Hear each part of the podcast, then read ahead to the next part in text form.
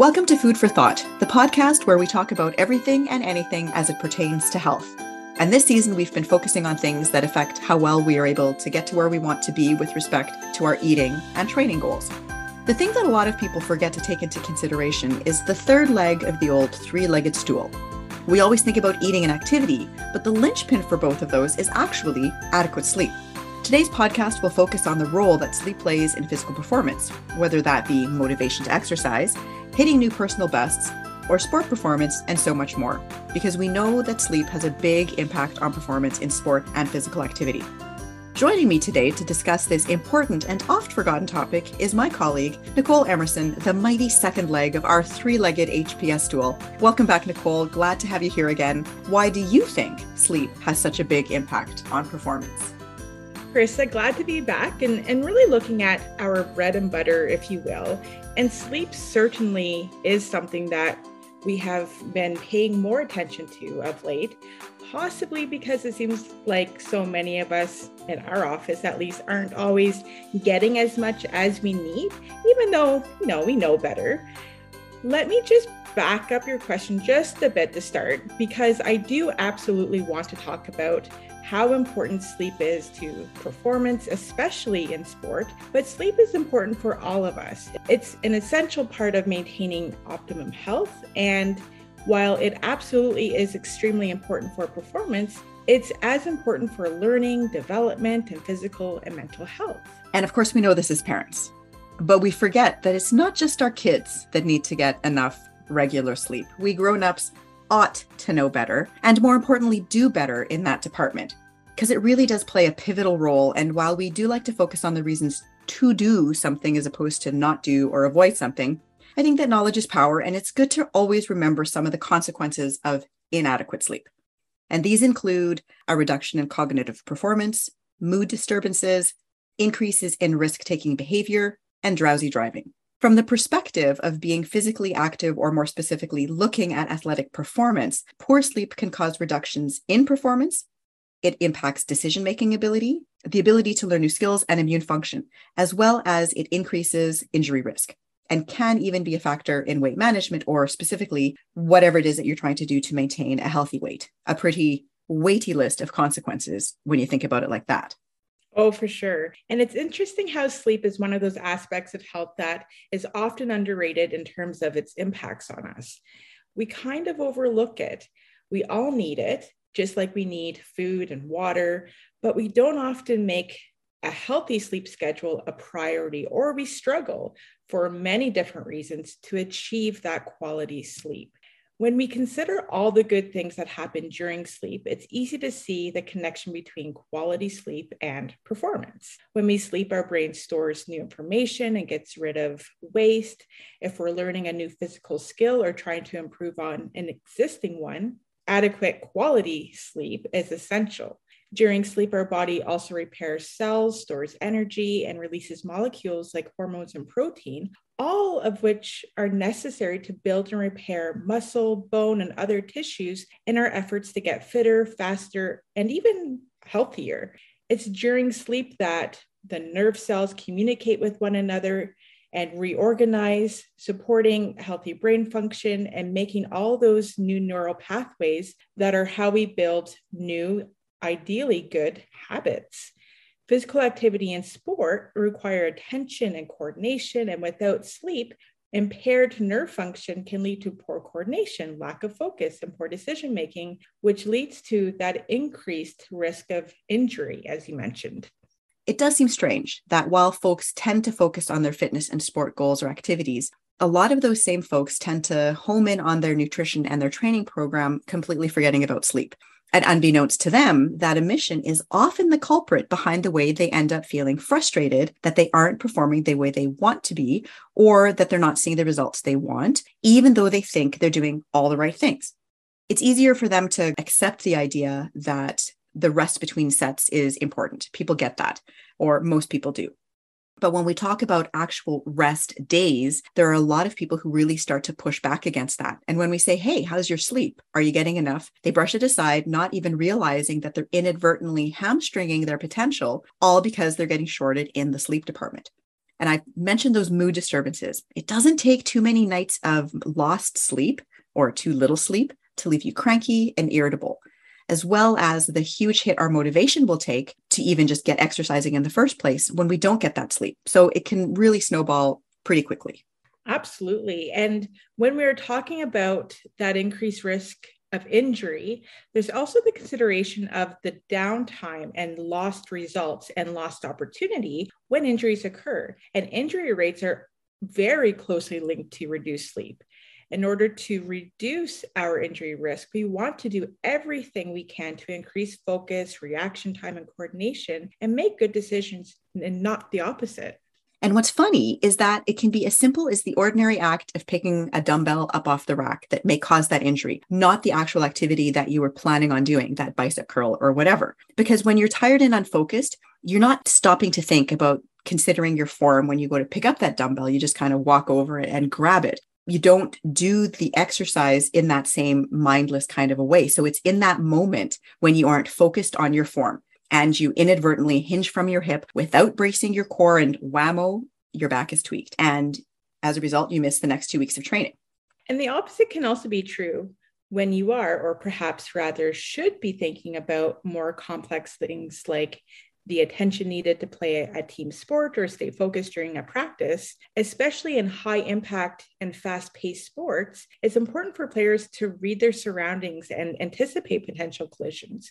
When a player is fatigued after poor sleep, they're slower to react. A slowed reaction time could be the difference between a player taking a preventable injury or bracing for an impact. You know, I'm a stats and research nerd, and I read a recent study involving sleep data in mixed martial arts that demonstrated a link between sleep and injuries out of Nova uh, Southeastern University. The study concluded that among a group of athletes undergoing performance testing in a six week fight camp, athletes who showed consistency in sleep missed significantly fewer sessions due to fatigue and injury throughout. The study also concluded that other tactical occupations, such as military, law enforcement, and fire departments, may benefit from consistency in sleep metrics. I love how they have to say may benefit from consistency in sleep metrics because you can pretty much guarantee that they would benefit from an increase or an improvement in those sleep metrics. But yeah, further to that, when it comes to sleep recovery, sleep that is insufficient in duration also doesn't provide the body with the time needed to regenerate cells and allow for the repair from the abuse of those workouts, games, and daily activities. This means that not only can sleep deprivation take players out of the game through injuries, but it can also keep them out longer due to slowed recovery. Over time, sports injuries, health issues, and the ability to fully recover can literally wear down an athlete and contribute to more time spent on the sidelines as opposed to doing what they love and have been training to do. So, what can the average Joe or the high performance athlete do to swing the odds back in their favor? I think the first strategy I would suggest working on is to have a regular sleep schedule. While it's clearly not always possible to avoid injuries, athletes that maintain a steady sleep schedule give their bodies the best possible chance to recover quickly and avoid future preventable injuries if you told an athlete that you had a treatment that would reduce the chemicals associated with stress, that would naturally increase human growth hormone, that enhances recovery rate, that improves performance, my guess is that they would all do it. They would jump all over it. The surprising thing is that amazing treatment is sleep. It's so crazy. And if the threat of injury isn't enough to get you seriously considering a sleep schedule and other healthy sleep habits, which we'll talk about in a minute, consider the quality of your performance. For instance, Sleep quality has been shown to impact both the shooting accuracy and sprint times of basketball players. And for any of you who are NBA fans, you may recall that LeBron James is a huge proponent of getting enough sleep. In an environment where late nights, early mornings, grueling training, and game schedules often take its toll even on the mightiest players. Improved sleep has also seen increases to athletic performance in tennis players, swimmers, weightlifters, and more. Not only has lack of sleep been shown to reduce athletic performance, but increased sleep has also been shown to have a significant impact on improving performance. So, if that isn't enough to convince you, well, then honestly, I don't know what is. Exactly. It seems pretty obvious that it is such an important component of not just high level performance, but just general overall health. But there's even more reasons to consider doing better in the sleep department. In addition to improved accuracy and speed, reaction time is also a big factor in, in improved performance. And if you've ever been in the field and have experienced that bone crushing fatigue, you know that even a low level of fatigue can impair reaction times as much or more than being legally drunk.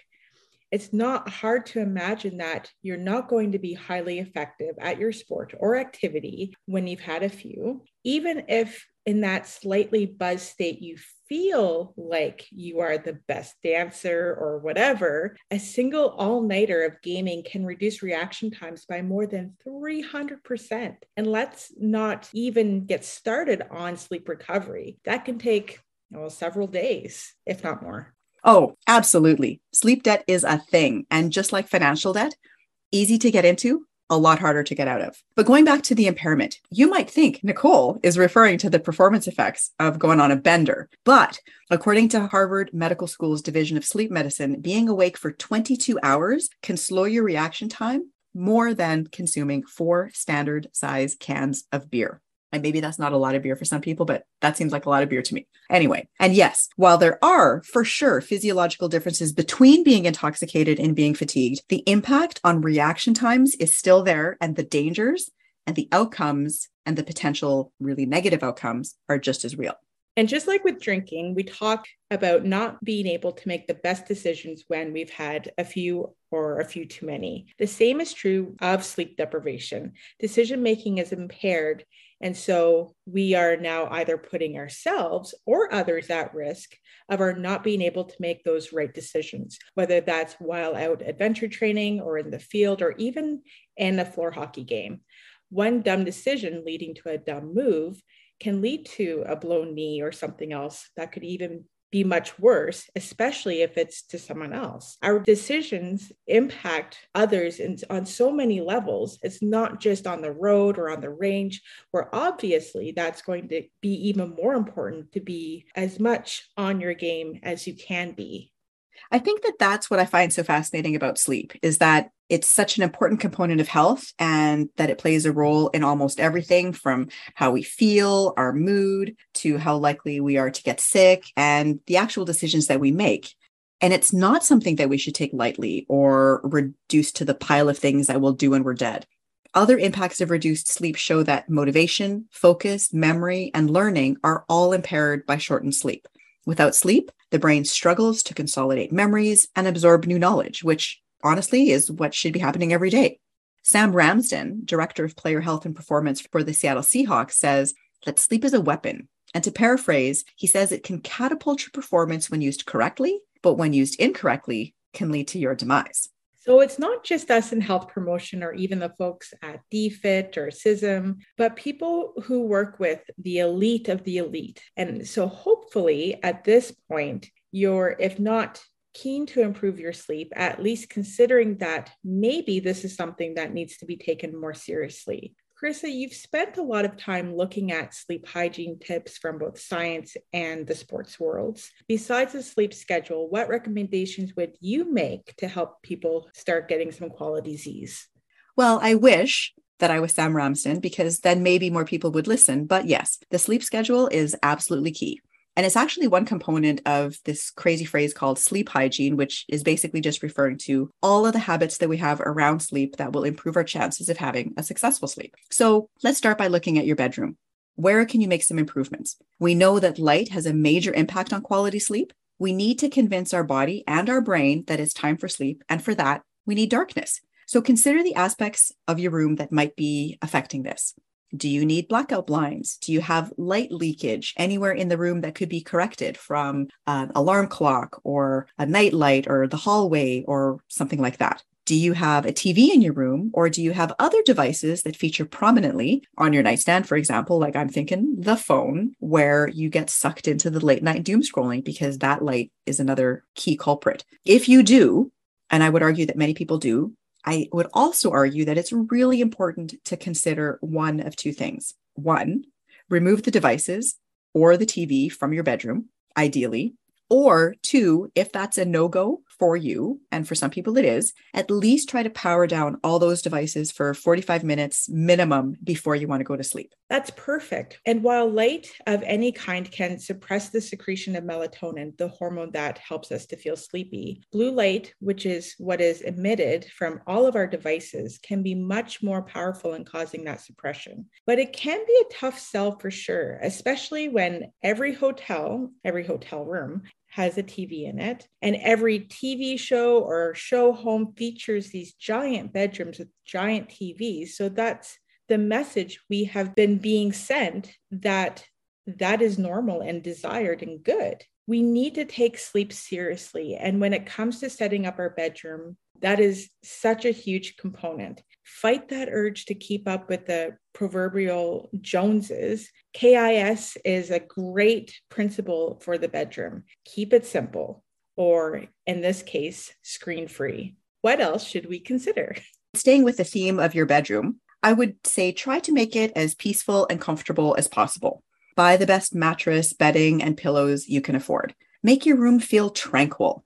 And that might simply mean making sure that it stays clean, which my 13 year old refuses to acknowledge is a good thing, but it really is. If you're feeling really inspired and it's an option, you might try painting it in a calming color. But if that isn't an option, even just adding some art that you find relaxing or any other ways that you can create that sense of calm in that space. Temperature also plays a really important role. The Sleep Foundation suggests a temperature of around 18 degrees Celsius for sleep. And there's obviously going to be some personal preference there, but the studies do suggest that a cooler room is more conducive to quality sleep. It's better that you keep the temperature cooler and then just pile on warm and cozy blankets as opposed to turning the heat up in your room.